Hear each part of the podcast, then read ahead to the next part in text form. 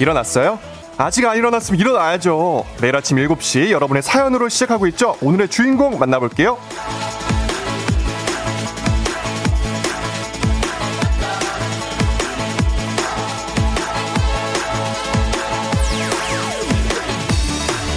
9623님입니다. 새벽에 눈이 떠졌어요. 다시 잠이 안 와서 말똥말똥거리다가 문득 새벽에 일 나가시던 아버지가 생각났어요.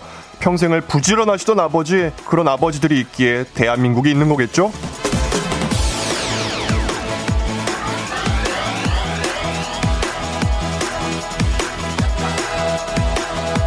맞습니다. 어릴 때 우리 아버지 정말 뭐 슈퍼맨인 줄 알았잖아요. 항상 모든 다 아버지가 해결을 해주셨는데 지금 와서 생각을 해보니까 이게 가장의 무게 또 그 무게를 견뎌내시느라고 얼마나 고되셨을지 참 네, 아버지처럼 과연 우린 살 수 있을까요? 정말 존경합니다. 전국의 아버님들. 네, 6월 29일 화요일 당신의 morning 파트너 조우종의 FM 대행진. 저는 아나운서 이재성입니다. 6월 29일 화요일 KBS 쿨 FM 조우종의 FM 대행진 맞고요. 어제 이어서 오늘도 휴가 떠난 우리 쫑디를 대신해서 왔습니다. 아나운서 이재성입니다. 반갑습니다. 와. 첫 곡, Maroon 5의 Sugar 듣고 왔습니다. Sugar.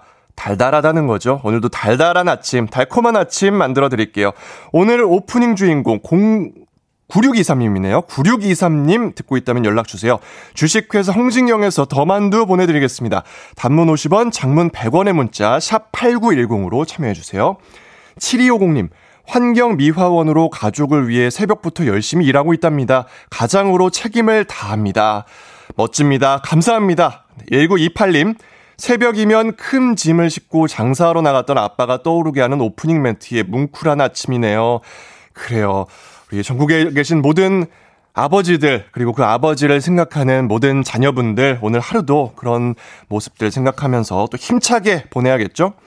FM 대행진이 뭐 텐션 맛집이기도 하지만 선물 맛집으로 유명하잖아요. 그래서 오늘 초중고 퀴즈 애기야 풀자 선물 맛집답게 기본 기본 선물 물론이고 핸드 블렌더까지 핸드 블렌더까지 얹어서 가겠습니다. 쫑디가 이 선물을 준 적은 없다고 제가 들었거든요. 제가 얹어 드릴게요.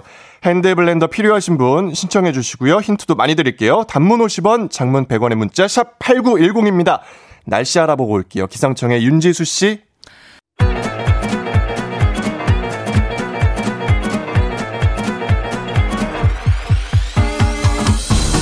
아, 행진리 주민 여러분 들리세요? 도시 임대료가 비싸서 귀농 온 도시 청년 양봉 스타트업 대표 성이에요. 꿀뚝뚝 달콤한 행진이 단톡.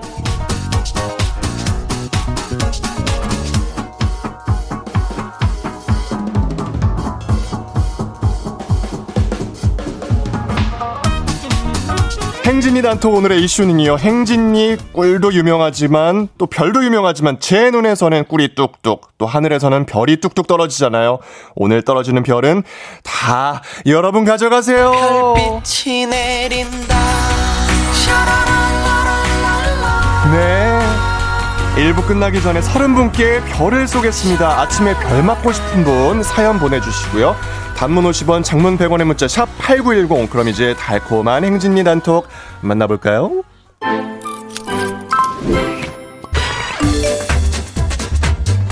첫 번째요. 김찬미 주민 소식. 헬스장이랑 궁합이 안 맞는지 매번 등록을 해놓고 운동화 찾아가라는 연락받고 가서 운동화만 찾아오길 반복해서 돈이 아깝지만 또 6개월 결제했어요. 이번만큼은 열심히 다녀볼게요. 네, 일단 매번 등록하시고 또 6개월 결제하시고 잘하셨습니다. 운동은 열심히 꾸준히 하셔야 돼요. 이번에는 헬스장에 두고 가지 마시고 매번 좀 가져가셨으면 좋겠네요. 두 번째, 3일 6위 주민, 강원도 9박 10일 출장 마무리함과 동시에 또 중동 출장이라니요. 미워요. 아, 이거 혹시 윗분에게 뭐 잘못한 건 없으실까요? 네, 윗분에게 아, 꿀 선물 드리면 좋을 것 같네요. 다음 소식. 6336 주민 모태솔로 28년 차. 아하. 저 좀 구해주세요. 뿌잉, 뿌잉. 아, 이게 뿌잉뿌잉이라는 것부터가, 예, 아, 느낌이 좀 쎄한데. 혹시 성별이 어떻게 되시는지 저희 그 FM대행진의 박모 작가라고 모태솔로 한 분 계시거든요. 여성분이신데, 혹시 남성분이시면 연락주세요. 다음 주민. 8201 주민. 저녁 굶고 잤더니 너무 배고파서 이대로는 출근 못하겠어요. 짜장라면 끓여 먹으려고 하는데 짜장라면 국물 없이 꼬들꼬들 꾸덕한 게 좋으세요? 아니면 좀 국물이 있는 촉촉한 게 좋으세요? 전둘다 좋아해서 결정을 못 하겠습니다. 아, 저는 개인적으로 촉촉한 거, 네, 국물 자작하게 있는 촉촉한 거 좋아하는데 사실 뭐 그거 고민할 시간에 한 젓가락이라도 더 먹자. 유민상 씨의 명언이 있습니다. 파김치 얹어서 맛있게 드시면 되겠습니다. 마지막 소식. 5318 주민. 무서워요. 주유 등에 불 들어왔는데 요즘 기름값이 너무 올라서 주유소 가기가 무섭습니다. 이거 뭐 하시는 거죠? 주유 등에 불 들어왔으면 빨리 가셔야죠. 예. 그러다가 도로에서 차 멈추면 더 무서워요.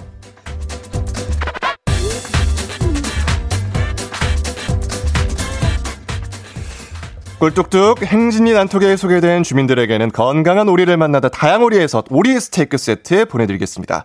행진이 단톡은 내일도 계속되거든요. 행진이 가족들에게 알려주고 싶은 정보나 소식이 있다면 행진이 단톡 말머리 달아서 보내주세요. 단문 50원, 장문 100원의 문자 샵 8910입니다.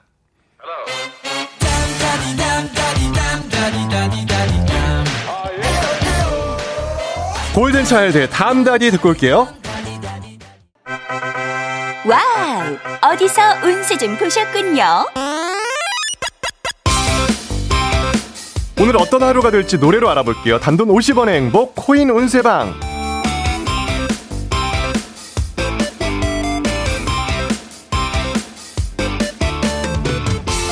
간식의 새로운 품격 사홍원에서 제품 교환권을 드립니다. 여러분의 휴대폰 뒷번호를 노래방 책자에서 찾아서 노래 제목으로 그날의 운세와 기가 막히게 엮어서 알려드릴게요. 복채는 단돈 50원.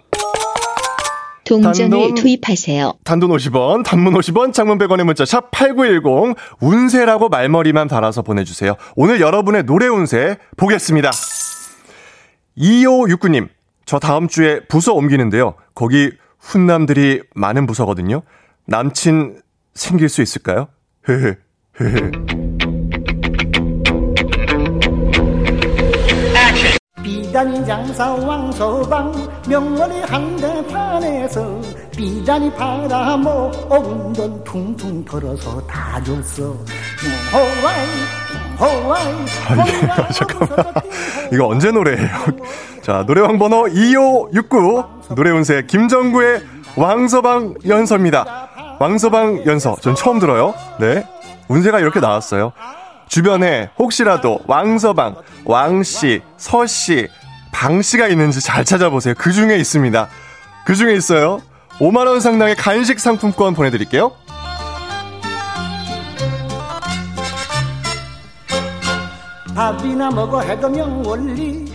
다음 운세 노래방 노래 운세 주인공은요 6167님, 공상, 망상, 몽상에 빠진 사춘기 아들, 올해 안에는 원래 모습으로 돌아올 수 있을까요? 아들아, 돌아오라, 우리 별로.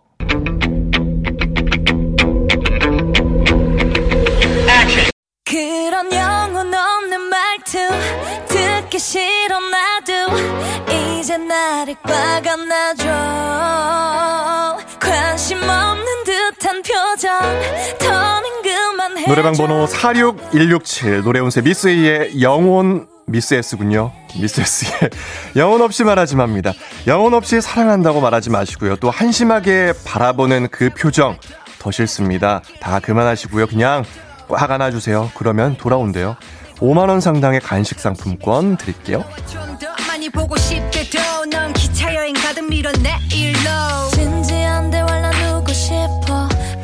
오늘의 마지막 노래 운세 이분입니다. 9231님, 제가 어제 어머니와 아내 사이에서 어머니 편을 들었어요. 아니, 어머니 말씀이 맞는 것 같아서 그렇다고 한마디 했어요. 그랬더니 아내가 삐졌네요. 제가 잘못한 건가요?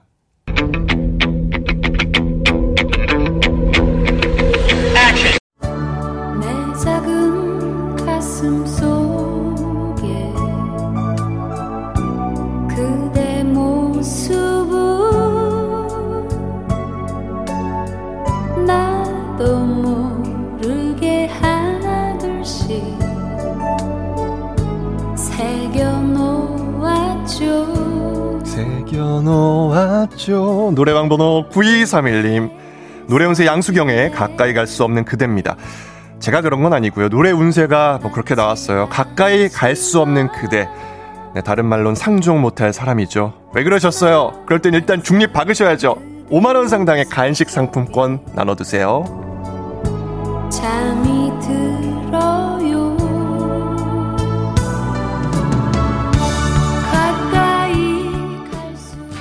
아쉽게도 벌써 약속된 시간이 다 되었네요. 꼭 잊지 말고 FM 대행진 코인 운세방을 다시 찾아주세요.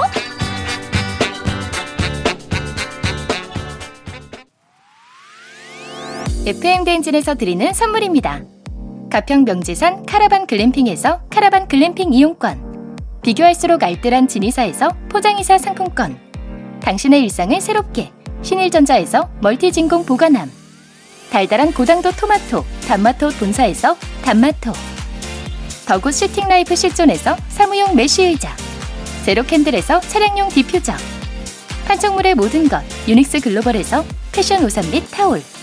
한식의 새로운 품격 사홍원에서 간식 세트 신박한 정리를 위해 상도 가구에서 몬스터랩 바이오 스킨케어 솔루션 스템수에서 CCP 썬블록 세럼 핀 아름다운 플로렌스에서 꽃차 세트 주식회사 한독에서 쉽고 빠른 혈당 측정기 바로젠. 행복한 간식 마술 떡볶이에서 온라인 상품권. 문서서식 사이트 예스폼에서 문서서식 이용권. 헤어기기 전문 브랜드 JMW에서 전문가용 헤어드라이어. 대한민국 면도기 도르코에서 면도기 세트. 메디컬 스킨케어 브랜드 DMS에서 코르테 화장품 세트.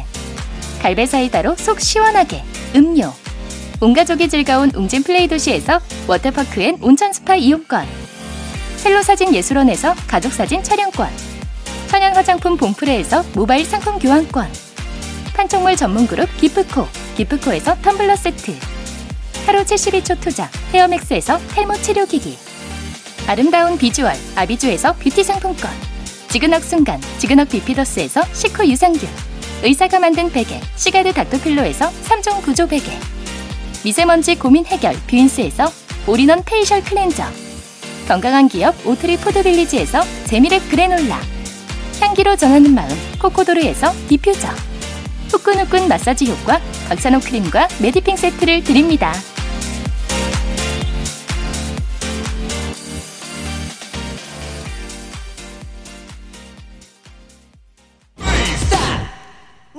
조우종입니다. 조우종의 FM 대행진을 진행하고 있어요. 아침 7시에는 제가 하는 라디오 좀 틀어주세요. 망설이지 말고 틀어주시면 됩니다.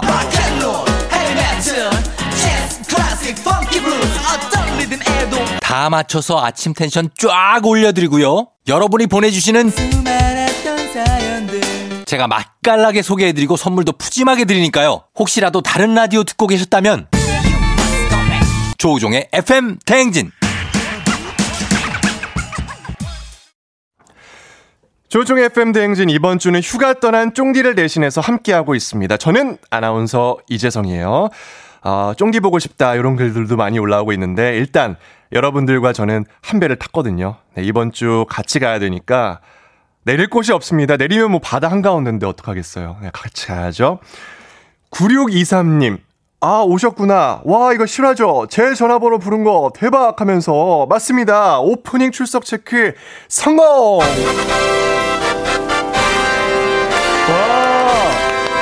와, 이게 또 이렇게 되는 경우도 있군요. 만두 세트 저희가 보내드리겠습니다. 9623님, 오프닝에서 아버지 말씀해 주셨잖아요.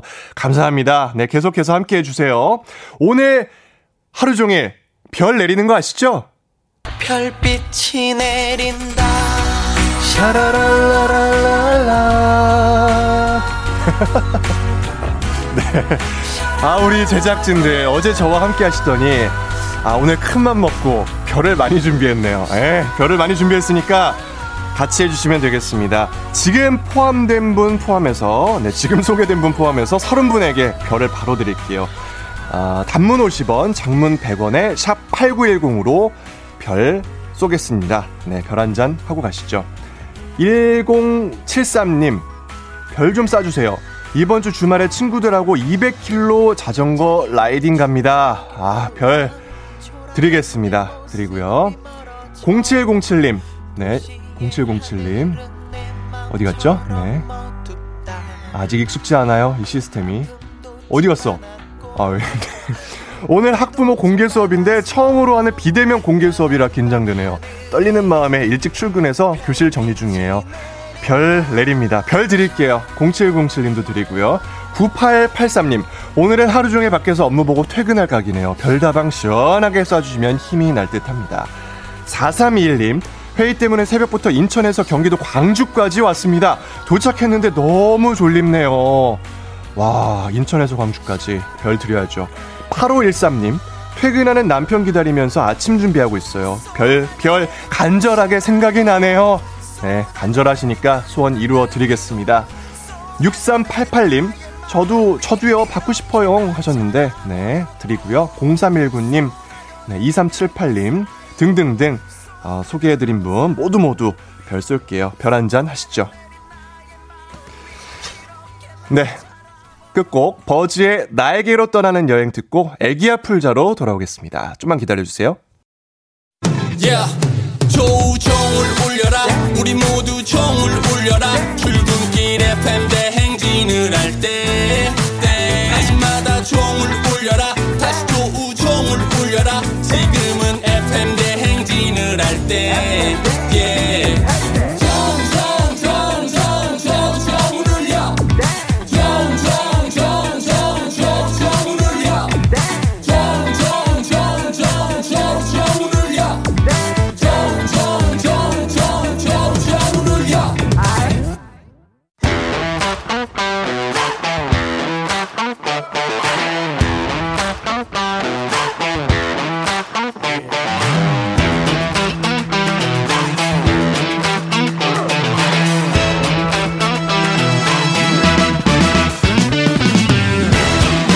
학연, 지연만큼 사회를 좀 먹는 게 없죠. 하지만 바로 지금 여기 FM 댕진에서만큼은 예외입니다. 학연 혹은 지연의 몸과 마음을 기대어가는 코너.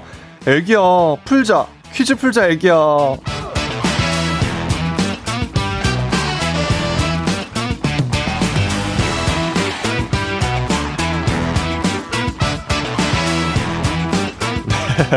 학연 지연의 숟가락 살짝 얹어보는 코너죠. 애기야 풀자 독립 퀴즈. 언제나 빛날 수 있도록 정관장 화해락이 여성들에게 면역력을 선물합니다.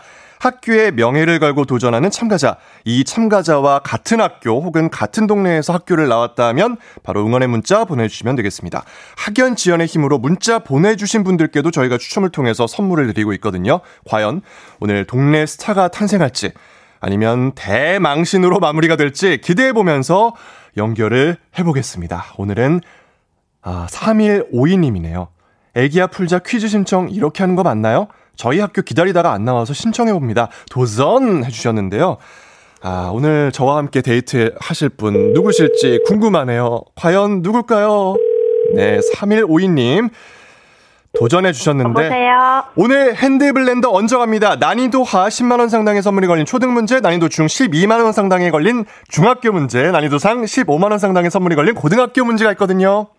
네, 저 고등학교 문제 신청하겠습니다. 고등학교 어느 동네 어느 고등학교 출신인가요? 어, 부산 동래구의 대명여자 고등학교요. 부산 동래구의 대명여고. 네. 네, 누구신가요? 어, 저 제이 씨라고 해주세요. 제이 씨. 네. 어, 알파벳 제인가요? 네. 어, 부산. 지금도 그럼 어떻게 부산에 계신 거예요? 네, 부산에 있습니다. 어, 동래구에 계속 사시고. 네, 맞습니다. 음, 지금 부산 분위기 어떤가요? 여긴 좀 흐리거든요. 어, 부산은 그냥 날씨가 좀 덥고 날씨는 좀 맑아요, 그냥. 날씨 맑아요? 네. 아, 부산 안 간 지 꽤 됐는데 부산 좀 자랑 좀 해주세요. 동네에 뭐가 유명한지. 어, 부산은 바다가 있어서 그게 제일 좋은 것 같아요. 마음만 먹으면 언제든지 바다를 보러 힐링을 할 수가 있습니다. 아, 바다 좋죠. 그 동네에서 가까운 바다는 어디예요? 아, 저희 동네에서는 해운대가 제일 가까워요. 해운대, 해운대. 아, 그립네요. 네. 아, 목소리 듣니까 너무 좋은데요? 아, 네. 어, 저 너무 떨려요. 아, 근데 떨지 않고 정말 잘해주고 계세요. 예. 네, 저보다 아, 더안 떠시는 것 같아요. 음, 좋습니다. 자, 그럼 여러분들, 아, 이 부산 동래구에 계시고 대명여고 나오신 분 혹시 방송 듣고 계시다면 동네 친구를 위한 보너스 문제도 준비가 되어 있습니다. 단문 50원, 장문 100원의 정보 이용료가 드는 샵 8910으로 보내주시고요. 응원 문자도 많이 많이 보내주세요. 아, 대명여고의 제이님, 제이씨. 네. 그럼 애기야 풀자 어떻게 시작을 해볼까요? 네. 좋습니다. 자, 15만원 상당의 선물이 걸린 고등학교 문제 드릴게요. 고등학교 1학년 통합 사회 문제입니다. 배산 임수란 산을 등지고 물을 마주보고 있다라는 뜻으로 우리나라 전통 취락의 입지 특징을 말하는데요. 여기서 문제 나갑니다. 다음 중 멀리 나가지 않고 편한 차림으로 카페, 마트, 영화관 등 다양한 편의시설을 이용할 수 있는 주거 권역을 이루는 신조어는 무엇일까요? 보기 드릴게요. 1번 역세권, 2번 학세권, 3번 슬세권. 어, 편한 차림으로 네, 카페나 마트, 영화관 등 다양한 편의시설을 이용할 수 있는 주거 권역. 3번 할게요. 3번이요. 3번 뭐죠? 네. 3번. 3번 뭐? 3번 뭐요? 3, 3번 슬대권 슬세권, 아니었나요? 슬세권 정답입니다. 와. 정답이에요. 아, 다행이다. 아, 축하드려요. 음, 우리 제이 씨 지금 어디 댁에 계시는 거예요? 네, 아침 먹다가 받았어요. 아침 먹다가 받았어요. 뭐 드셨어요? 어, 저 김치 참치볶음 먹고 있었어요. 김치 참치볶음. 아침부터 조금 염분이 있는 메뉴네요. 예. 근데 김치에 참치까지. 네. 어, 네. 자신이 있는 걸로. 네. 우리 제이씨. 좋습니다. 6682님, 부산 대명여고 파이팅! 문제 꼭 맞추이소 하면서 응원 문자 보내주셨고요. 5914님, 어, 저도 대명여고 나왔고 동네 사람이에요. 대명여고가 미인이 많기로 유명했습니다. 퀴즈 꼭 성공해주세요. 이렇게 보내주셨고요. 5530님도 보내주셨는데, 정말 그 대명여고에 미인이 많은가요? 아, 그 연예인 출신이 몇 명 있긴 해요. 오, 누가 있어요? 김숙 씨하고 경리, 경리 씨 맞나? 어, 경리 씨, 경리 씨.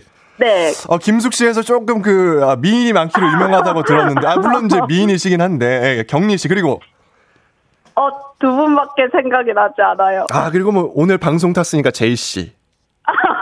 감사합니다.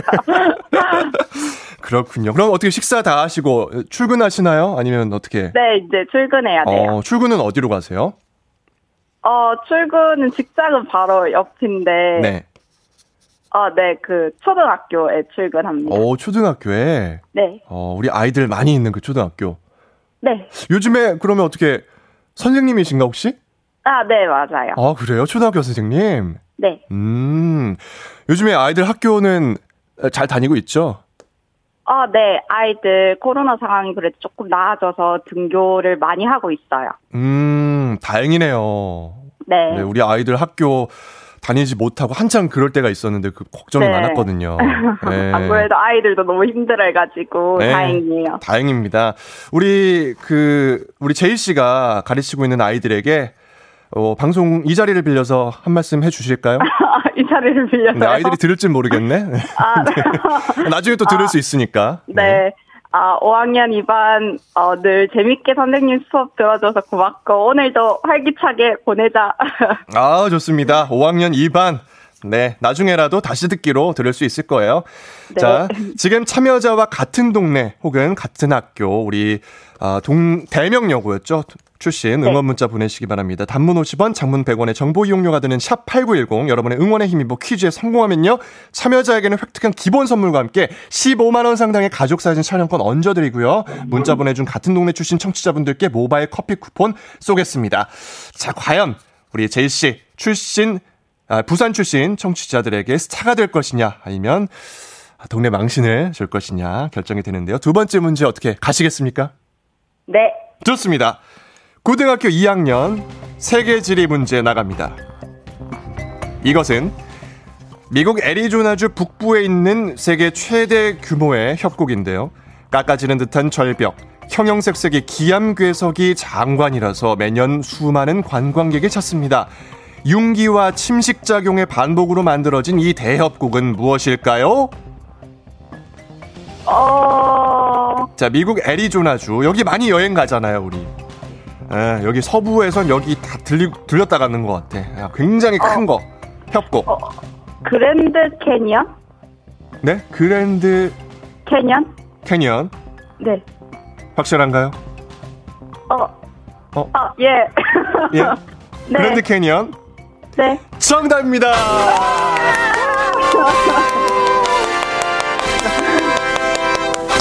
와, 아니 제이 씨 네. 뭐예요? 알고 있었어요?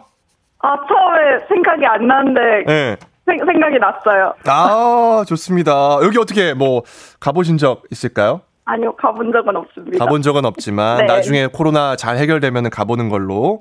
네. 네, 우리 대명요고 출신 제이 씨 오늘 축하드리고요. 어, 그 참치 김치 볶음 마저 잘 드시고 네. 네, 출근 잘 하시면 될 것 같습니다. 네. 네, 오늘 하루도 힘내세요. 네, 감사합니다. 감사합니다. 네.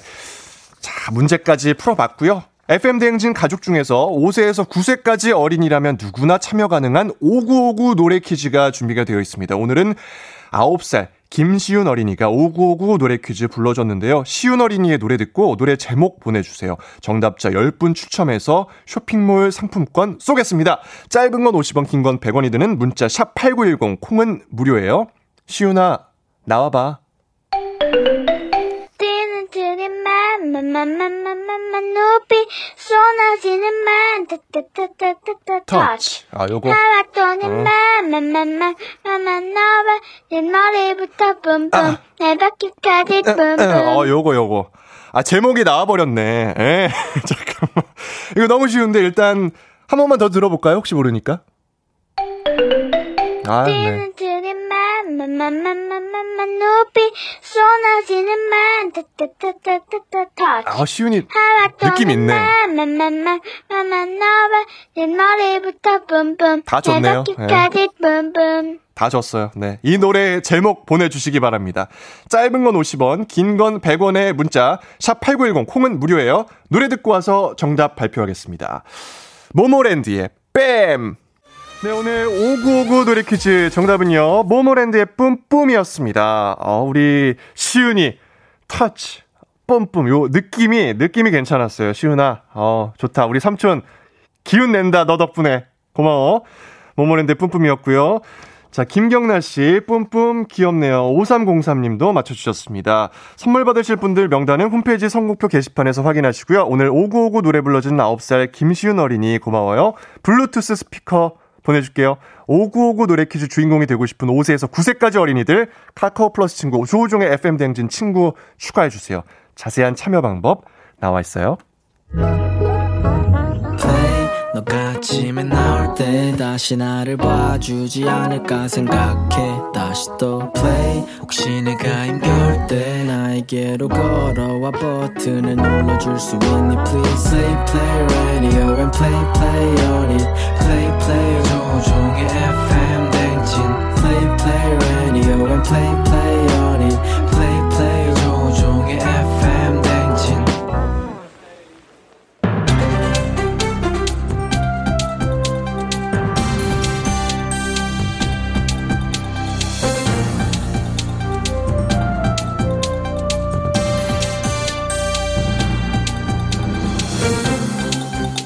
안윤상의 빅마우스 저는 손석회입니다. 미국 온라인 커뮤니티에 이런 제목의 글이 올라왔다지요. 일반인은 모르는 5성급 호텔의 실체를 알려달라. 호텔업계 종사자라고 주장하는 이들의 댓글이 달렸는데요. 가히 충격적이지 않을 수가 없습니다. 어, 이쁘다. 반가워요. 커피가 좋아. 에티오피아로 유학 다녀온 카페 사장 오빠 준이에요. 일반인은 모르는 호텔의 실체? 그게 뭐예요? 혹시 그 실체에 대해 커피 한잔 할래요? 커피 한잔 할래요? 두 입술 꼭 깨물고 용기 내 그만 이 유리컵에 에스프레소를 내려 마시면서 심도 있게 대화해볼까요? 안 되지요. 그 컵 내려놓으시지요. 그 컵이 바로 일반인은 모르는 충격적인 실체인데요. 이 컵? 이 컵의 실체? 혹시 강화유리인 척 하지만 아니에요? 그래서 쉽게 깨질 수 있고 다칠 수 있으니까 음 그래서 쓰지 말라는 거구나. 차라리 그거라면 다행이지요. 객실 청소를 할 때 화장실 청소하다 시간에 쫓겨서 그 걸레로 유리잔을 닦는다는 거지요. 어, 더러워. 어? 지금 그 눈빛 뭐예요? 이거보다 더 더러운 얘기 떠오른 것 같은 눈빛 맞죠? 맞습니다. 다른 나라 여행 중의 사례긴 하지만 이 호텔 전기 포트에 물을 끓이는 게 아니라 양말과 속옷을 삶았다는 얘기가 떠올랐지요. 그래서 그 후로 우리나라 여행객은 개인 휴대용 전기 포트를 갖고 다니기 시작했는데요. 음, 그러니까 앞으로 여행 갈 땐 개인 포트에 개인 유리잔까지 챙겨야 되는 거예요. 여행은 홀가분하게 몸만 떠나야 하는데 이렇게 다 가져가야만 거면 우리 그냥 다 있는 집에 있는 건 어때요? 뭐니 뭐니 해도 집이 최고잖아. 아, 내 집. 문제는 아, 내 집이 없다는 거지요. 남의 집에 새 들어 살아 불편하지요. 여행이 최고지요. 그리고 이건 남의 나라 경우이니 우리나라는 괜찮지요. 떠나요. 둘이서 모든 걸 훌훌 버리고. 좋아요. 그럼 준이랑 같이 여행 가서 커피 한 잔 하기로 약속? 도장, 카피, 스캔.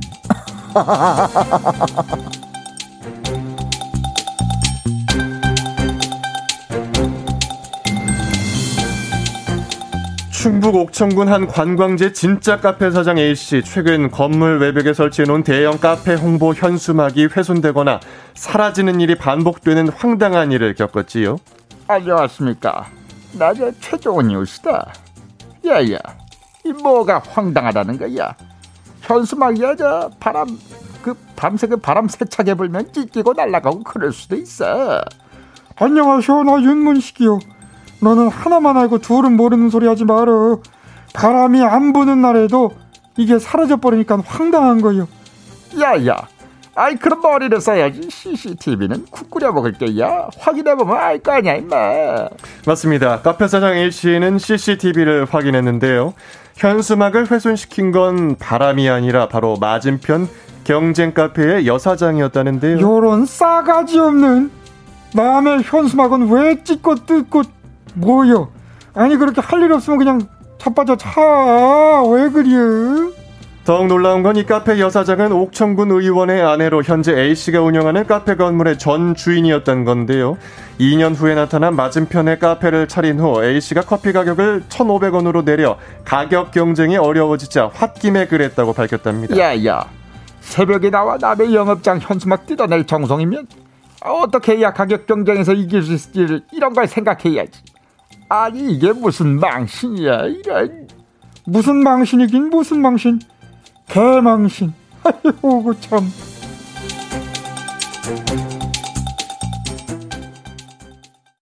FM 대행진 아나운서 이재성입니다. 쫑디는 지금 휴가 중이에요. 이번 주는 저와 함께 하시죠. 네.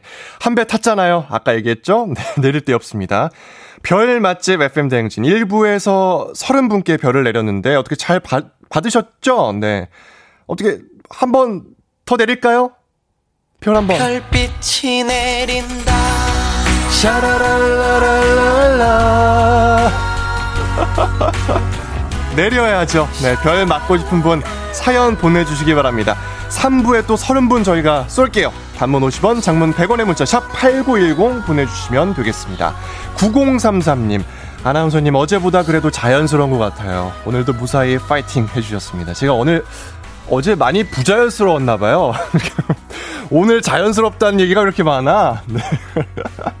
김민서님, 아침부터 버터 한 바가지 먹은 이 느낌. 하지만 나쁘진 않아. 아, 좋습니다. 함수림님, 맞아요. 김 묻으셨죠? 잘생김. 아, 저요? 아, 감사합니다. 네. 어, 5841님께서는 재성 아나운서 오늘 하루 종일 방송국에 있나요? 아침에 라디오하고, 저녁에는 생생정보하고. 아, 하루 종일은 있기 힘들고요. 방송, 라디오 끝나고 집에 가서 좀 쉬었다가, 이따가 다시 나오지요. 네. 음, 1023님. 우리 제디, 오늘도 힘! 저녁에 생생정보에서 또 만나요. 이렇게 보내주셨고요. 7624님. 별 쏴주기를 눈 빠지게 기다리고 있습니다. 보내주셨습니다. 소개된 이분들 포함해서 별 지금 바로 내릴게요. 모두 별 쏘겠습니다.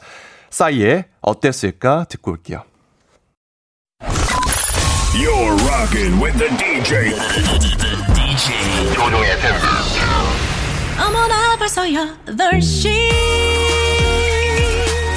어쩌지 벌써 8시네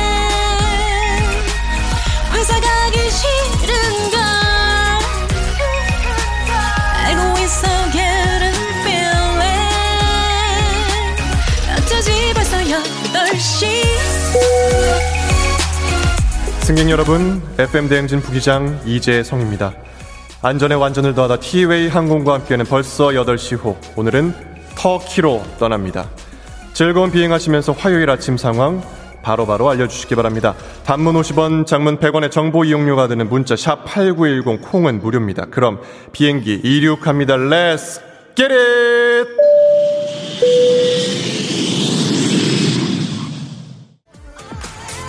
닉네임 6822님, 우리 고1, 고3 아들이 기말 시작입니다. 잘 버틸 수 있게, 잘 버틸 수 있게까지 보내주셨어요. 네. 고1, 고3 아드님, 기말고사 잘 보실 수 있을 겁니다. 저희가 응원할게요. FM대행진 가족들의 에너지가 있습니다. 잘 보실 거예요. 7406님, 회사 주차장에 도착했는데 자리가 없네요. 아, 8시 출근인데 미치겠어요. 아, 일단 회사 주차장 몇 바퀴 도셔야죠. 자리, 아, 지금 근데, 아, 자리 안 날 것 같은데. 네. 어찌됐든 저찌됐든 얼른 주차하시고 들어가시길 바라겠습니다. 저희가 응원해드리겠습니다. 오늘 노래 선곡 뭐죠? 너무 좋은데요? 권지현님, 주유소 있으면 가격부터 보게 되는데, 아, 왜 이렇게 계속 오르는 거죠? 안 오르는 건 월급뿐이구나. 아, 아 아니다. 내 주식은 내리고 있지. 권지현님. 아유, 네. 권지현님. 다 똑같습니다. 네, 다 똑같아요. 월급, 뭐, 지갑을 스쳐 지나가는 거 아니겠습니까? 네, 주유소도 잘 어떻게 발품 팔아보면 될 거예요. 8384님, 4년간 카풀하면서 커피 한 잔 안 사주던 팀장 이사 간다. 아, 나 이제 혼자. 자유. 8384님의 자유를 응원하겠습니다.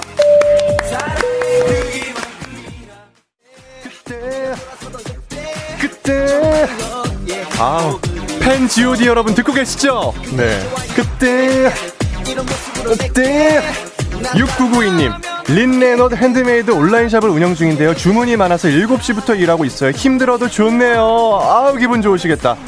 이럴 때가 있습니다. 몸은 힘들어도 마음이 너무너무 기쁠 때. 이럴 때가 사실 일할만 나는 거거든요. 6992님, 저희가 계속 함께 해드릴게요.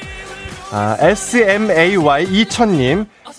네비의 회사 도착 시간이 늘어나고 있어요. 다 비켜! 하고 계셨는데, 요리조리 잘 어떻게 가시면은 요게 또 다시 줄어들 수 있습니다. 저희가 계속 그 길을 함께 하겠어요. 안다현님, 더워서 바닥에서 잤더니 허리가 끊어질 것 같아요. 목소리가 절로 나오네요. 아, 이럴 때 있습니다. 이 럴 때. 바닥에 자면 하, 이럴 때 있어요. 이럴 때 스트레칭을 해주시면 되는데요. 허리를 쭉 일단 펴시고, 좌우로 좌우로 이렇게 왔다 갔다 해주시면은 확실히 풀어질 거예요. 곡소리 내지 마시고 스트레칭 하시면 되겠습니다. 2368님, 어머 기장님 생각보다 나이가 많은가 봐요. 춤 실력이 8, 90년대 춤 실력인데요. 어, 8, 90년대요. 요즘에 또 그 뉴트로라고 어, 다시 이제 예전 춤이 유행하고 있잖아요. 그렇게 좀 예쁘게 봐주시면 좋겠습니다.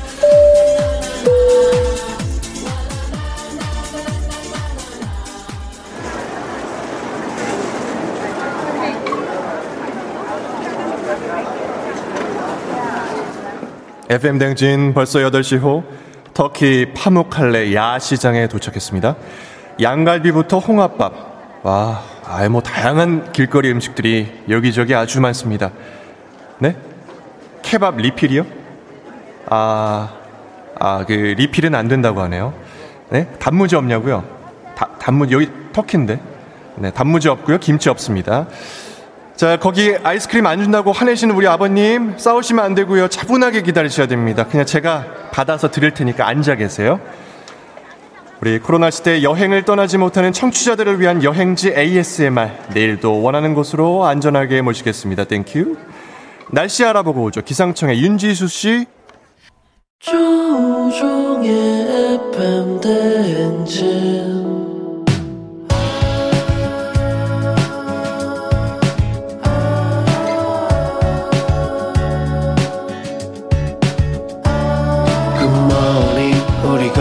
같이 꿈꾸며자 행진 서로의 이야기를 나누며 꽃을 피워봐요 조종의 FM 대행진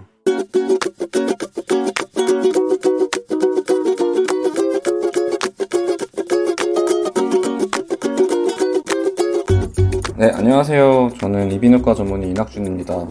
1월 정도에 매일 뭐 확진자 1000명 이상씩 나올 때 긴급 의료 지원 바란다고 뉴스에도 나오고 뭐 문자도 오고 할 때 이렇게 의사가 없다고 하는데 나라도 가야겠다 라고 해서 2주 정도 갔습니다. 좀 젊은 환자분들 같은 경우엔 고생하신다 그런 말씀 많이 해주죠. 좀 미안하다는 말도 들어봤는데 그럴 필요는 전혀 없는데 병 걸린 게 뭐 잘못이 아니라 그냥 그냥 그 개인에게 닥친 불행이니까 그런 생각은 안 하셔도 된다고 말씀을 드렸죠. 저는 사실 봉사를 하고 싶다는 생각으로 간 거라서 지급될 진료비를 계산해서 국내에 어린이 위한 기부를 했습니다. 사실 모두가 예상했던 것보다 더 오래 가고 있긴 하잖아요. 힘들고 지겨운 거는 당연한데 대다수 분들은 다 잘해주시고 계시기 때문에 감사하고 현장에 계신 의료진 분들은 덕분에 진짜 나머지가 일상을 보낼 수 있는 거니까 너무 감사하고 밖에 선별 검사나 이런 데 계신 분들은 진짜 너무 힘들 것 같은데 여름이라 더 더워질 텐데 건강 잘 챙기셨으면 좋겠습니다. FM 댕진 건강하게 휴가 떠난 우리 쫑디를 대신해서 이번 주 함께합니다. KBS의 쌩쌩한 아나운서 이재성이에요. 라디에 고마워 고마워 함께 들었습니다. 어제 만났던 우리 이비인후과 이낙준 선생님의 목소리였는데 아 어제 얼굴도 보고 오늘 또 목소리도 듣니까 더더욱 반갑네요. 이낙준 쌤께서 1월에 코로나 병원 봉사를 다녀오셨는데 아, 환자분들께서 고생하신다, 미안하다, 이런 말씀을 많이 해주셨나 봐요. 사실 뭐, 정말 말씀해주신 것처럼 그런 생각 안 하셔도 정말 되는데, 네. 그런 생각 안 하셨으면 좋겠고, 선별 진료소에 계신 분들, 무엇보다도 건강 잘 챙기셨으면 좋겠다는 응원의 메시지 함께 전해주셨습니다. 아우, 비주얼도 멋진데, 마음은 더 멋져요. 안 그래요, 여러분? 마음은 더 멋진 이낙준 쌤이었습니다.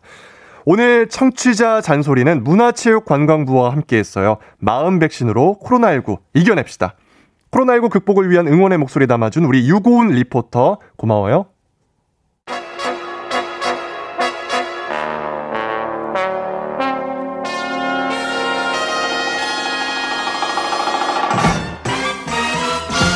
단출인 모닝 뉴스 핵심만 쫙쫙 풀어주는 KBS의 고독한 남자 서영민 기자와 함께합니다. 어서 오세요. 안녕하세요. 네, 어제 텔레비전에서 봤어요. 아, 그랬나요? 네, 저녁에 ET 나오시더라고요. 네, ET 저녁 6시 전으로 ETV에서 하고 있습니다. 많이 시청 부탁드립니다. 어, 홍보까지. 어, 반갑더라고요. 이렇게 아. 침에 뵙고 TV로 또 얼굴 나오는 거 보니까 보면서 막, 어, 연예인이다. 막 이랬어요. 아, 그건 제가 드리고 싶은 말씀입니다. 좋습니다. 오늘 첫 번째 소식 네. 보도록 할게요. 뉴스 브리핑 첫 소식입니다. 감사 원장의 사퇴 소식인데 네. 예고됐던 일이죠? 맞습니다. 어제 아침 출근길에 거취에 관해 많은 논란이 있는 상황에서 감사원장직을 계속 수행하는 것이 적절하지 않다고 판단해 사의를 표했다라고 말했습니다. 네. 그리고 대한민국의 앞날을 위해 제가 어떤 역할을 해야 되는지에 대해서 숙고하는 시간을 가지려고 합니다라고도 했습니다. 어허. 정치할 가능성에 대해서 부인하지 않은 거고요. 어, 여당에서는 여기에 대해서 윤석열에 이어서 최재형마저 야권행, 대선행을 택한다면 앞으로 감사원장, 검찰총장 같은 자리는 임명권자의 반기를 들다가 나가서 정치하는 자리처럼 되는 안 좋은 선례가 될 것이다 비판했고요. 네. 국민의힘 이준석 대표는 항상 좋은 평가를 하고 있었고 공존할 수 있는 분이라고 생각했다. 고독한 개인의 결단이 필요할 것이다 라고 했습니다. 네. 오늘 보니까 윤석열 전 검찰총장도 일정이 있네요. 네, 드디어 오늘입니다. 어제 하루 종일 윤 전 총장이 오늘 출마 선언문 내용을 가다듬는 데 집중하고 있다고 언론들이 관심을 표했습니다. 오후 1시고요. 윤봉길 기념관 분량은 15분 안팎이고 그 뒤에 40분 정도의 기자들과의 질의응답도 합니다. 아마 이때 엑스파일 같은 것들 예상 질문에 대한 답변도 준비하고 있을 어, 텐데요. 물어보겠죠 기자들이. 당연히 물어보겠죠. 윤전 총장 측 관계자는 공정, 상식, 헌법, 애국 정신 등 미래지향적 가치가 중심이라고 했습니다. 어제 오늘은 이게 가장 큰 뉴스거든요. 야권 대선 주자 후보군들. 네. 근데 여권 대선 주자 일정도 지금 나오고 있습니다. 여권에서는 이재명 지사 7월 1일 목요일 날 출사표 던지고요. 이낙연 전 대표는 다음 주 월요일 출사표를 던집니다. 대선 국면이 본격적으로 시작되는 만큼 이 소식들도 시점이 되면 다 하나씩 하나씩 전해드리겠습니다. 네. 기대하겠습니다. 소식 전해주시죠. 올해 네. 2차 추경 계획 가운데 카드를 쓰면 돌려주는 캐시백이 있다면서요. 네, 이제 뭐 캐시백 나오니까 그 재난지원금까지 해서 관심을 많이 가지실 텐데요. 캐시백은 구체적으로 발표가 됐습니다. 네. 8월부터 시행이 되고요. 8월부터요. 네, 2분기 신용카드 사용액 월 평균 기준으로요. 3% 이상 더 쓰면 그 늘어난 금액의 10%좀 복잡하죠. 늘어난 금액의 10%. 이- 예를 한번 들어보죠. 네. 2분기에 4, 5, 6월에 월 평균 100만 원을 썼다면요. 네. 그런데 만약에 8월에 133만 원을 써서 한 33만 원을 더 썼어요. 네. 그럼 3% 떼고 3만 원 떼고 100만 원 떼면 30만 원을 더 쓴 게 되거든요. 그렇죠. 이 30만 원에 10% 3만 원을 더 주는 겁니다. 아하. 네. 그러니까 만약에 초과분이 100만 원이다 하면 10% 하면 10만 원이죠. 네. 그러니까 100만 원 쓰던 분이 200만 원쯤 쓰면 10만 원을 돌려받을 수 있는 겁니다. 그럼 매 분기마다 더 써야 되는 거예요? 계속? 매월 그렇게 써서 석 달 동안 30만 원을 최대 30만 원을 돌려받을 수 있다는 건데요. 네. 다만 백화점, 대형마트, 자동차 같은 대기업 고가 상품 사는 건 제외된다고 합니다. 소상공인 활성화 정책이라서. 아하. 근데 이게 갑자기 그렇게 소비를 늘릴 수 있는 사람들이 많지 않을 수도 있잖아요. 저도 방금 말씀드렸지만 100만 원 쓰다가 200만 원 써야 10만 원 최대한을 받는 거거든요. 그러니까요. 이게 얼마나 되나 하는 생각이 좀 들긴 하는데 그래서 이게 돈 많이 버는 사람들 위한 정책이 아니냐 하는 얘기도 있는데 기재부에서는 이렇게 설명을 합니다. 정부 쪽에서는요. 재난지원금 그리고 이 캐시백 이거 두 개가 패키지다. 그러니까 한 7, 80 하위 7, 80%에 대해서는 재원, 재난 지원금을 주고 상위는 안 주기 뭐 하니까 그러면 너네는 많이 쓰면 주겠다라는 차원에서 정책을 좀 제시한 거다 이렇게 얘기하거든요. 네. 근데 아까도 말씀드렸지만 솔직히 신용카드 캐시백 대충 계산해봐도 30만 원 다 받는 사람이 과연 나올까? 싶을 정도로 약간 좀 아리송한 정책이긴 한데요. 재난지원금 이거는 이번 주에 발표를 한다고 네. 합니다. 그러니까 뭐 쓸 사람들은 많이 써라 뭐 이런 네. 의도인 것 같아요. 맞습니다. 네. 코로나가 줄어드는 듯 싶더니 지난 한 주간 또 우려스러운 상황이 발생했습니다. 네, 지금 보니까 경기 지역 영어 원어민 강사 중심의 집단 감염세, 범짐세가 좀 있다고 그러는 것 같습니다. 네. 경기도 성남, 고양 같은 영어 학원에서 다섯 곳에서 여- 엿새 동안 124명. 너무 꽤 많습니다. 혹시 전파력이 더 강한 뭐 델타 바이러스 같은 게 있는 게 아니냐 걱정이 되기도 해서 이것도 좀 조사를 한다고 하거든요. 네. 실제로 지난 한 주간 신규 확진자가 전주에 비해서 300명이 늘었습니다. 하루 평균도 10% 정도 늘었습니다. 음, 일단 뭐 바랄 부분은 네. 변이가 아니길 바랄 수밖에 없겠네요. 그렇죠. 델타는 그렇죠. 아니길. 네. 이 중에서 또 20대 비중이 컸다면서요. 네, 활동성이 큰 20대가 636명. 걱정인 건 이번 주 목요일입니다. 네, 거리두기가 완화가 되죠. 맞습니다. 이 수도권은 6인까지, 비수도권은 8인까지 모일 수 있고 시간도 12시까지 늘어나고 유흥업소도 하고요. 네. 이런 정도가 좀 큰 줄기 같은데 이 2시간 아니면 2명, 4명 이 정도밖에 안 늘어나는 거지만 상당한 변화고 또 그래서 자영업자분들은 이제 좀 나아지나 기대도 하는 게 사실이긴 하거든요. 네. 근데 아까도 말씀드렸다시피 델타, 델타 하니까 이게 사실 걱정이 되긴 합니다. 음. 백신 기준으로 해도 지금 아직 30% 1차 기준으로도 30%밖에 안 맞았고요. 아까 말씀드렸다시피 지금 젊은 층이 많이 걸리고 있는데 젊은 층은 특히 더 안 맞았거든요. 네. 그래서 좀 더 조심스럽게 일상으로 돌아가는 계기가 됐으면 아하. 그것도 너무 갑자기 모임 너무 많이 잡지는 마시고요. 조심들 하셨으면 좋겠다는 생각이 듭니다. 여기에 대한 분위기는 좀 어떤가요? 이거를 늘리고 이렇게 완화하는 거에 대해서 사실 델타 변이 바이러스가 이렇게 될 거다 아니면은 전 세계적으로 이렇게 유행할 거다 이- 약간 옆에 지나가기만 해도 감염될 가능성이 있다고 하잖아요. 네. 이런 종류로 번질 거라고는 생각을 못 했는데 그래서 7월 달에 좀 방역을 완화한다고 했을 때는 그게 계산에 안 들어가 있을 거예요. 근데 지금 지난주까지만 해도 좀 줄어드는 추세가 확진자가 있었는데 이제 더 이상 그런 상황은 아닌 것 같거든요. 정체되거나 아니면 조금씩 늘어나는 느낌도 조금 있어서 상당히 조심스럽고 그래서 아마 방역 당국도 완화는 한다고 했는데 지금 주의 깊게 보고 있을 겁니다. 어떻게 네. 해야 하나. 음, 네. 저도 기사를 보니까 잠깐만 스쳐도 이게 감염이 되는 거를 그러니까요. 보면 긴장의 끈은 놓치면 안 될 것 같습니다. 아직 우리나라에는 많이 퍼지진 않았다고는 하는데 네. 그래도 긴장의 끈은 놓치지 않아야겠습니다. 네. 자, 마지막 소 식이네요. LH 투기 의혹 수사하는 경찰이 LH 직원들 관련 추가 혐의를 포착했다고요. 정황을. 맞습니다. 네. 에, 광명 신도시 예정지 투기 혐의로 이미 구속된 LH 직원 정모 씨가 이외에 2016년에는 전북 전주에서 수상한 부동산 개발법인에 투자한 정황이 나왔습니다. 전북 전주 효천지구 개발을 시작으로 수도권 3기 신도시 등 지역에 집중적으로 투기한 것으로 전해졌는데 여기 이 좀 재미있는 부분이 정 씨는 물론 LH 전 현직 직원과 친인척, 지인 등 수십 명이 이 회사에 개입을 합니다. 네. 뭐 경찰은 압수수색을 했고 관련자 조사하고 있다.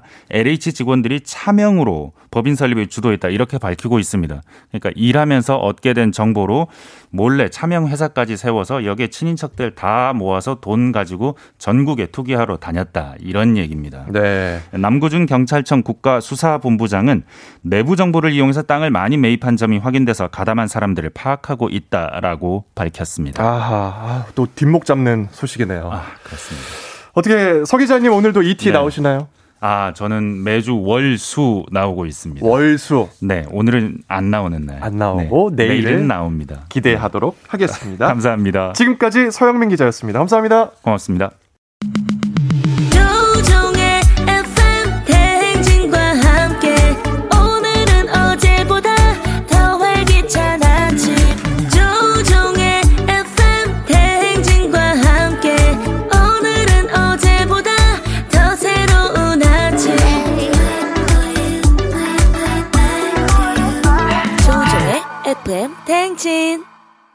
조종의 FM 대행진 건강하고 즐겁게 휴가 떠난 쫑디를 대신해서 이번 한 주 여러분과 함께하고 있습니다. 저는 이재성이에요. 네, 오늘 잠시 후 4부 북스타그램이 준비가 되어 있습니다. 오늘 책 제목은 혼자만의 시간을 좋아하는 너에게 거든요. 금방 돌아올게요.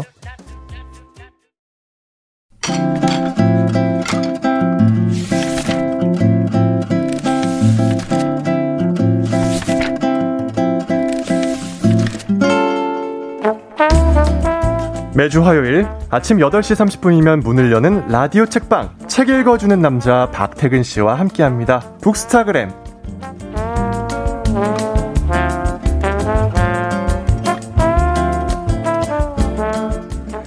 이사에 이직에 상반기 정신없이 보냈으니까 하반기는 여유롭게 보내야죠.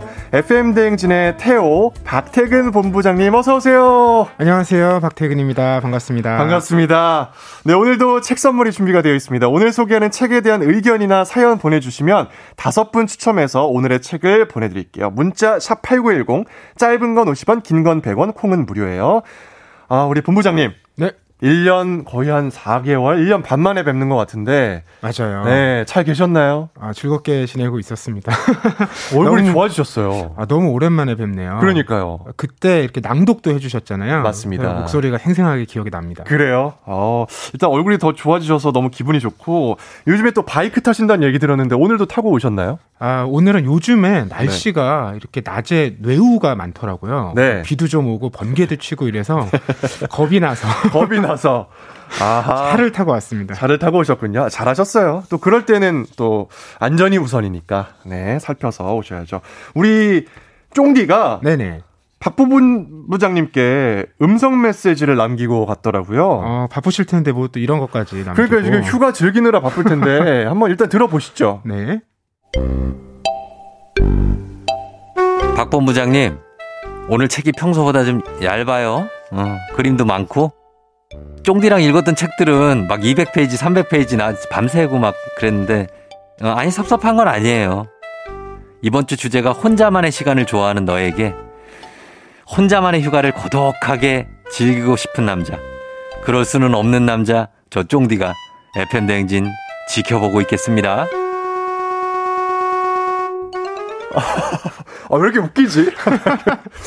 아, 나 쫑디 목소리 들을 때마다 너무 웃겨요. 아, 아, 혼자만의 시간을 지금 즐기고 계실지 모르겠어요. 어떻게 즐기시겠습니까? 예, 잠깐 잠깐 있지 않을까요? 따님이랑 같이 있겠죠. 예. 아 사실 저도 쫑디랑 거의 신입 때 잠깐 회사 생활 같이 하고 네네. 바로 회사 나가셔가지고 아. 사실 그렇게 뭐 같이 있지는 않았어요. 지금 목소리 듣니까 갑자기 생각이 났는데 저 신입 때 뭐 여러 가지 분야의 선생님들이 계셨거든요. 네네. 뭐 시사면 시사, 음. 뭐 교양, 뉴스. 근데 예능 파트에 그 저희 그 신입 때 선생님이셨어요. 아. 그래서 카페에 저희 이제 동기랑 앉혀놓고 모든 것을 보면서 다 웃길 줄 알아야 된다. 아, 준비가 다 돼 있어야, 돼 있어야 된다. 된다. 그래서 옆에 있는 우육곽을 보면서 저걸로 한번 웃겨봐라. 뭐 이런 얘기를 했던. 갑자기 짧게 만나서 다행이지 않았을까 아우, 싶습니다. 네. 아, 여기까지 하겠습니다. 네. 그런, 그런 에피소드가 갑자기 생각이 났네요. 아유, 반가웠습니다. 네. 아, 근데 쫑디랑은 되게 두꺼운 책을 했었나 봐요. 어, 쫑디가 또 두꺼운 책을 좋아해요. 그래요? 예, 두꺼운 책을 본인이 다 읽고 이렇게 함께 얘기 나눌 수 있다는 것에 대해서 굉장히 뿌듯해 하시더라고요. 오, 의외네요. 의외. 바쁠 줄 알았는데 또 책 읽을 시간이 있으시구나. 밤새 읽고 오고 그러시더라고요. 아, 역시. 근데 오늘은 되게, 뭐랄까, 책 두께는 두꺼운데, 거의 내용이 되게 얇아요. 음, 네. 네. 오늘, 책 소개해 주시죠. 네, 제가 가져온 책이요. 이 등껍질 속에서 평화로운 삶을 살아가는 거북이의 이야기를 담고 있는 그림 에세이예요. 네. 비주얼 아티스트 톤 막이 썼고요. 어, 한국의 시인 문태준이 옮긴 책입니다. 제목은 음. 혼자만의 시간을 좋아하는 너에게. 아하. 저는 이거 제목을 딱 보는 순간 좀 찔렸어요. 음. 약간 저도 혼자만의 시간을 추구하는 스타일? 그래가지고, 살짝, 어, 내 얘기인가? 해서 궁금했고, 아. 요즘 사실 보면은, 많이, 많은 분들께 필요한 내용이지 않을까. 맞아요. 혼자만의 시간이 좀 필요한 것 같고, 모두가 다 스마트폰에, 음. 뭐, 다 온라인에 연결이 돼 있잖아요. 그래도 그런 시간을 즐기고 계시다니까 굉장히 다행이네요. 왜냐하면 저는 굉장히 에너제틱 하시잖아요. 그래서 늘 이렇게 사람들 사이에서 어, 에너지를 함께 나누고 계시지 않을까 그런 생각을 해봤거든요. 아, 뭐, 그런 시간도 좋지만, 충전도 해줘야 음. 되잖아요. 그래서 이렇게 혼자만의 시간. 맞아요. 그런 시간이 누구에게나 필요할 텐데, 네. 근데 우리가 요즘에 갖고 있는 혼자만의 시간이라는 게 사실 혼자만의 시간이 아닐 때가 많아요. 네. 뭐 예를 들면 거북이가 등껍질 안에서 스마트폰을 하는 모습을 상상해 보시면 되는데 음. 우리가 집에서 조용히 있으면서도 그 침대에 누워서 또는 이불을 덮어쓰고 그 안에서 스마트폰을 하면서 또 무언가 계속 보거나 대화를 나누거나 이렇게 쉬지 않고 있잖아요.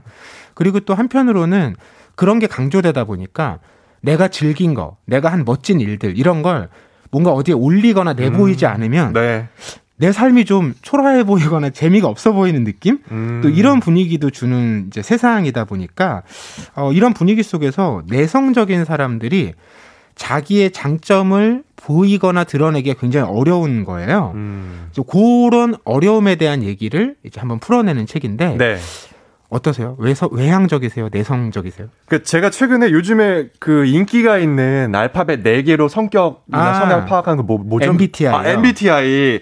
그거를 간단하게 어플리케이션을 다운받아서 음. 해봤어요. 근데 INFP가 나오더라고요. 아, I와 E가 이제 첫 번째 게 내성적이냐 외향적이냐잖아요. 네. 근데 그러고 보니까 밑에 세부 분석을 보니까 외향적인 게 40%, 아. 내향적인 게 60%. 그러니까 조금 더 많군요. 조금 더 내향적인 게 많은 것 같아요. 음, 이게 각자에게 물어보면 다 사실 두 가지를 갖고 있잖아요. 그렇죠. 어떨 때는 외향적이고 어떨 때는 내성적인데 네. 저도 그 검사를 해보면 외향적이라고 나오긴 하더라고요. 아, 외향적인 게 나온다. 네 네. 그러니까 비, E로 비율이. 어때요? E로. 네. 2대 8. 비율은 E가 6입니다. 저도 6대 4. 6대 4. 비슷한 수준인데 어. 근데 이 책에 나오는 거북이는 이런 얘기를 해요. 나는 나 혼자 있는 시간이 너무 좋다. 혼자서 궁금해하고 혼자서 생각할 때 나에게 막 힘이 되는 느낌이 든다. 네. 그래서 그 소소한 대화라고 하는 small talk 있잖아요.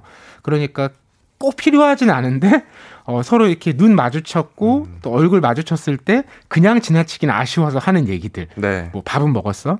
뭐 오늘 어땠어? 이런 얘기 있잖아요. 네. 이런 게 이 거북이에게는 좀 불편한 거예요. 어. 그러다 보니까 사람들은 아, 이 거북이 너무 쌀쌀한 거 아니야? 음. 어, 왜 나한테 이렇게 차갑게 대하지? 이런 느낌을 가지는데 그게 아닌데. 맞아요. 그리고 거북이도 자기가 오랫동안 시간을 쌓아온 편안한 사람들과는 즐겁게 대화를 즐기는 거예요. 음. 다만 그런 어색한 대화, 좀 내가 애써서 해야 되는 대화 이런 걸 할 만한 에너지가 남아있지 않은 거죠. 아, 아, 그 애써서 대화를 해야 되는 순간이 살다 보면은 굉장히 많거든요, 사실. 어색한 그 느낌. 여, 대표적인 게 네. 이제 머리 하러 갔을 때 서로가 힘든 상황들이 있죠. 그 디자이너 선생님께서도 아, 그 대화를 이어나갈 때. 그렇죠. 그냥 머리만 해주셔도 되는데 뭔가 분위기를 더 즐겁게 하기 위해서 대화를 유도해 주시고 음. 또 어, 머리를 하러 간 사람 입장에서는 그냥 머리만 해주셔도 좋을 것 같은데 대화를 또 걸어주시니까 같이 또 발맞춰서 대화를 해야 되고 네. 이런 상황이 좀 어색할 때가 있죠. 아, 아, 그게 좀 어색하신가 봐요, 우리 박본. 어, 저는 늘 그게 어색해서 그 이렇게 뭐 직업도 물어보시고 하잖아요. 네. 그러면 더 이렇게 대화가 잘 진전되지 않을 직업으로 아. 답을 하곤 합니다. 뭐 어떤 걸로? 이제 공무원이라고 하면 대부분 더 물어보지 않으시더라고요. 어, 전략적이에요. 네, 이게 뭐 거짓말이나 사기는 아니었고요. 음. 사칭은 아닙니다. 그렇죠, 그렇죠, 그렇죠. 그러니까 뭐그 그 상황을 좀 회피하고 싶어서 네, 네. 둘러댄 거니까. 네. 책을 읽어보니까 이 내성적이라는 게 다른 이들과 대화를 나누지 않거나 뭐 교류를 하지 않는 게 아니라 다른 방식으로 소통하는 게 아닐까 싶더라고요. 어, 맞아요. 그러니까 이 거북이도 음 다른 사람하고 대화하는 것 자체를 싫어하는 건 아니에요. 근데 좀 잘 들어주는 거? 그러니까 내가 내 말을 적극적으로 표현하는 게 아니잖아요. 네. 그러니까 내가 그 말을 표현하고 전달할 때까지 좀 기다려줘야 되는 거죠. 음. 그런데 기다려주지 않고 자꾸 왜 이렇게 너는 말을 안 하냐? 네 생각을 얘기를 해야 내가 네 마음을 알지. 음. 이렇게 재촉한다는 거예요. 그러면 그럴수록 이 거북이는 더 등껍질 안으로 들어가서 음. 말을 할 수가 없게 되는 거죠. 왜냐하면 자기는 아직 말할 게 준비가 안 되고 정리가 안 됐는데 뭐라도 자꾸 얘기를 하라 그러니까 그렇게 억지로 급하게 얘기를 하다 보면 마음과 다른 말이 실수로 나오잖아요. 그렇죠. 근데 이게 제일 그 실수 많이 할 때가 아무 말도 안 해도 되는데 네. 굳이 농담을 하려다가 아하. 아, 실패한 농담 속에서 이제 아. 어떻게 해야 될지 이게 뭔지 알아. 예. 갈 길을 잃는 상황들 있잖아요. 네 네. 회사에서 특히 이런 경우 많습니다. 그냥 가만히 있으면은 중간이라도 간다 이런 맞아요, 말이 맞아요. 있잖아요. 근데 뭐 괜히 이제 특히 이제 신입들이 또 그래요. 이 분위기를 어떻게든 좀 띄워보고자 괜히 부장님이나 팀장님께 말 한마디 건넸다가 분위기 싸해지고 예, 안 하는 이면 못한 그런 상황이 생기죠. 네, 그러나 이제 집에 가면 이불킥을 하게 되죠. 아, 아. 오늘 왜 그랬을까? 네네. 이걸 어떻게 해야 되지? 내일 어떻게 되돌리지? 음, 그렇습니다. 네. 점점 이야기가 깊어가는데 이쯤에서 어떻게 잠깐 노래를 듣고 올까요? 좋습니다. 사우림의 애인 발견. FM 대행진 아나운서 이재성입니다. 오늘은 비주얼 아티스트 톤막 작가가 글과 그림을 맡고 시인 문태준이 옮긴 책 혼자만의 시간을 좋아하는 너에게로 이야기를 나누고 있어요. 아, 음악이 나가는 동안 우리 박태근 본부장님과 small talk를 한번 시도를 해봤는데 아, 쉽지 않았어요. 뚝뚝 끊겼어요. 우리 헤어 스타일리스트 분이 어떤 느낌인지 어 이거 알 것 같았어요. 보통 이제 제가 어 아침에 이렇게 나오는 거 좀 어렵지 않으세요? 하고 이제 아 5시엔 일어납니다. 이렇게 하면은 아 그럼 이재성 아나운서는 어떻게 일어나세요? 하는데 그 후기 없더라고 그래서 그냥 뚝뚝 끊기고 아, 제가 그런 사람이었군요. 세상 알게 됐습니다. 네. 아, 너무 웃겼어요. 이 얘기를 나누고 해봐 이게 어떻게 시도를 해봤는데 아 뚝뚝 끊겨서 그렇구나. 아또 저도 약간 내향적이기 아, 때문에 이게 또 네. 회사에서 네. 그 직급이 올라가다 보니까 네. 이렇게 상대방이 묻지 않은 것에 대해서 먼저 말하는 게 아, 또 그분들께는 스트레스가 아닐까 늘 조심스러워 하거든요. 그럴 수도 있겠네요. 먼저 상대가 날 찾지 않으면 굳이 내가 먼저 그를 찾지 않는다. 네. 아, 본부장 정도 되시면 이제 아래 분들이 더 많은 거죠 지금. 저희 본부에 이제 팀장님들과 팀원분들이 한 20명 조금 안 되거든요. 그렇군요. 네. 많으시죠. 응원하겠습니다. 네. 노력하겠습니다. 자, 이어서 내성적인 사람들의 특징이랄까 뭐 장점이랄까 이런 이야기도 한번 나눠 봤으면 좋겠네요. 네, 이 거북이가 이런 대사를 남겨요. 나는 무엇보다 나 자신을 위해서 에너지를 아껴두려고 해. 음. 그러니까 외향적인 분들이 왜 우리 그런 얘기 많이 하잖아요. 개그맨 분들이 혼자 있을 때 굉장히 조용하다. 맞아요.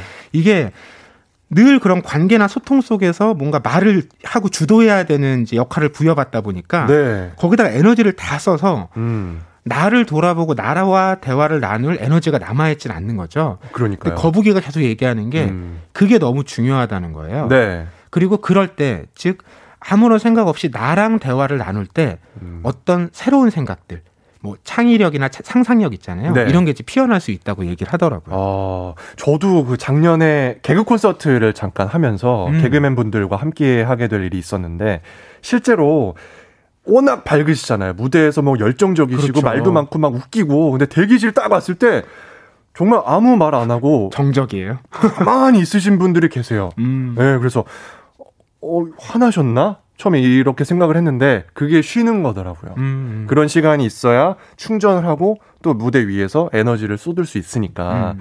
뭐 사람마다 성향이 다르다 보니까 뭐 그런 게 또 이해가 가더라고요.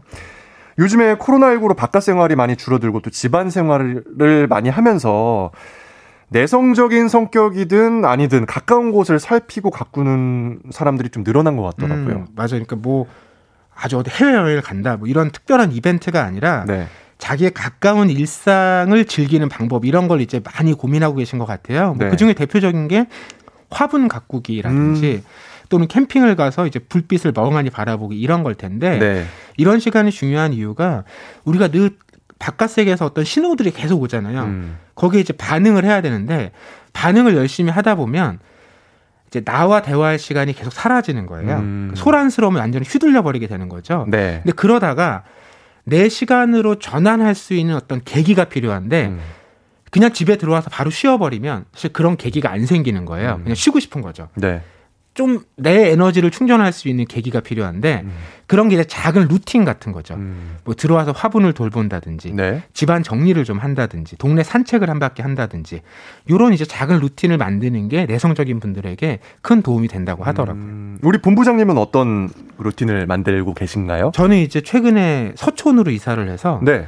산책이나 자전거 타기를 굉장히 즐기고 있어요. 아, 거기 동네 좋잖아요. 그러니까 조금 이제 아, 뭐 좀 심심한데? 네. 아니, 뭐 좀 할 게 없는데 이렇다 싶으면 무조건 나가서 음. 경복궁을 한 바퀴 돕니다. 음. 그리고 돌아오면 좀 새로운 셋이 되는 것 같아요. 아, 저도 지난 주말에 경복궁 근처 이렇게 산책했는데. 아, 오셨군요. 네, 날씨도 좋고, 분위기도 좋고, 돌담도 예쁘고. 맞아요. 그리고 거기 오신 모든 분들의 표정이 환하잖아요. 그러니까요. 거기서 받는 에너지가 있더라고요. 네, 카페도 멋있는 데도 많고, 좋습니다. 네. 본문에서 보면은 다른 이들의 목소리가 더 크게 들릴지 모르지만 내 생각도 그만큼 틀림없이 오라 이런 음. 문장이 저는 좀 위로가 되더라고요. 맞아요. 요즘에 네. 대화 나누다 보면 목소리의 크기라든지 답변의 속도 이런 게 크고 빠른 분들의 이야기가 자꾸 눈에 더 띄기 때문에 네. 이제 내성적인 분들은 조금은 천천히 또 읊조리는 방식으로 조용히 얘기를 전달한단 말이죠. 음. 그러다 보니까 마치 목소리가 크고 답변의 속도가 빠른 분들의 얘기는 옳고 음. 이 내성적인 분들의 이야기는 굉장히 이제 굼뜬 것처럼 느껴지는데 그렇게 소극적으로 생각하지 말고 내 목소리를 나에게 들려줄 수 있으면 그것은 충분히 내가 옳다고 생각하고 믿어도 되는 목소리다. 음. 이런 용기와 자신감을 갖자. 아. 이 거북이의 얘기입니다. 그러니까 우리가 평소에 내 목소리를 아, 그러니까 안 듣는 경우도 많아요. 아, 맞아요. 잘 맞아요. 나에 대해서 잘 모르는 네네. 경우도 많은 어, 것 같아요. 그렇죠. 예. 네, 그래서 내 목소리, 남의 목소리에 귀 기울여 주는 거 뭐 경청이 중요하다. 이런 건 정말 우리가 학습을 통해서 많이 강박적으로 음. 듣잖아요. 근데 정작 나에 대해서는 내 이야기는 내 스스로가 이렇게 곱씹어보고 듣는 시간이 점점 줄어드는 것 같아서 음. 그게 좀 아쉽더라고요. 근데 그 얘기를 이 책에서 하고 있어서 읽는 동안 좀 위로받고 저를 돌아보는 시간이었던 음. 것 같습니다. 음, 생각해보면 같은 문제라도 풀어가는 방식이 정말 다 다른 것 같은데, 음. 그런 각자의 다름을 존중하는 여유가 필요할 것 같아요? 그렇죠. 결국에는, 뭐, 외향적이든 내성적이든, 내가 어떤 사람인지 그걸 자기가 잘 알고, 있는 그대로 솔직하게 대하면서 자기와 충분한 대화를 나누는 시간을 갖는 것. 음. 이게 중요한 것 같더라고요. 네. 이 방법은 모두에게 공통되겠지만, 음. 어, 자기와 대화를 나누는 목소리의 크기라든지 음. 대화를 나누는 속도라든지 대화 나누기 좋은 장소라든지 네. 이런 것들은 정말 각기 다른 거잖아요. 네. 정답이 없기 때문에 본인이 편안하게 대화 나눌 수 있는 어떤 시간과 장소와 상대를 갖고 있는 것 음. 그게 무엇인지 아는 것. 네. 근데 이걸 알려면 자기와 대화를 충분히 해봐야 된다는 거죠. 어, 저도 이게 얘기를 들으면서 제가 무슨 대화를 요즘에 나눴을까 생각을 해봤는데 저는 그런 취미가 있거든요. 그 혼자서 요즘에는 여행 못 가니까. 네네. 근데 어플리케이션에 지도 앱이 있잖아요. 음. 지도 앱을 들어갑니다. 그래서 그 제가 뭐 예전에 갔던 곳이라든지 어, 여행지라든지 뭐 국내도 좋고 음. 해외도 좋고 로드뷰를 봐요. 맞아. 요즘엔 걸어간 길을 그대로 따라갈 수 있잖아요. 네. 그러면 예전 추억도 나고 심지어 우리나라 지도 같은 경우는 그 연도별로 음. 예를 들어서 KBS를 쳤어요. 아, 맞아요. 그러면 2000 뭐 지금 21년이잖아요. 뭐 2000한 몇 년, 8년까지 나오는 것 같아요. 음. 예전 모습을 이렇게 볼 수 있어요. 8년, 뭐 2010년, 12년. 과거를 하면서, 아, 2012년도에 나는 여기서 뭐 했었지. 어. 뭐 이런 생각 곱씹어 보고. 야, 그거 정말 자기와 대화하는 좋은 방법인 것 같네요. 네. 저도 그 해봐야겠어요. 지, 지역이 어떻게 변하는지도 그 연도에 따라서 볼수 음. 있어서 정말 재밌는 것 같더라고요. 네. 각자의 뭐 비법이 멀리 있는 게 아니라 이미 모두 뭐 충분히 갖고 있겠죠. 다만 바깥의 소리가 너무 커서 자기 안을 들여다볼 충분한 시간을 갖지 못한 게 아닐까 싶습니다. 네, 네. 네. 그리고 뭐 조금 전에 경청 말씀해 주셨지만 결국 자기 말을 잘 들을 수 있어야 다른 사람의 말들도 우리가 존중할 수 있는 거거든요. 음. 그러니까 조금은 이건 뭐 이기적이라고 얘기할 수도 있겠지만 개인적이라고 얘기할 수도 있겠지만 네. 어쨌든 나를 중심에 두고 내 목소리에 귀 기울여 귀 기울여 보는 시간을 네. 먼저 좀 가져보시기를 권해드립니다. 네. 우리 이소영님께서 경복궁 산책이 일상이라니까 너무 부러워요. 흐흐 이렇게 보내주셨거든요. 네, 정말 부러워할 만한 동네라고 자부합니다. 음, 경복궁 가시면 되겠네, 이소영 님도. 그리고 사실, 뭐, 경복궁 너무 훌륭한 곳이긴 하지만, 우리 동네에 네네. 소소하게 멋진 곳들 상당히 많거든요. 네, 그리고 주말 아침에 경복궁 산책 오시면 네. 우연히 또 저를 마주할 수도 있으실 테니까요. 네, 반갑게 인사 나누겠습니다. 좋습니다. 오늘은 내성적인 거북이의 엉뚱해 보이지만 고개를 끄덕이게 하는 생각들을 담은 책, 혼자만의 시간을 좋아하는 너에게로 함께 이야기를 나눠봤습니다. 오늘도, 어, 박태근 본부장님 함께 해주셔서 감사합니다. 네, 고맙습니다. 벌써 끝날 시간이에요? 아, 0240님. 아이 등원시키고 남편 바라다 주고 출근합니다. 이 세상 워킹맘 모두 화이팅해요. 네, 워킹맘 분들 제가 응원해 드릴게요. 조우종의 FM 대행진 오늘은 여기까지입니다. 저는 special DJ 이재성 아나운서였고요. 오늘 저녁 6시 반 변함없이 생생정보로 또 생방송으로 함께 하실 수 있습니다. 여러분, 오늘도 골든벨 울리세요.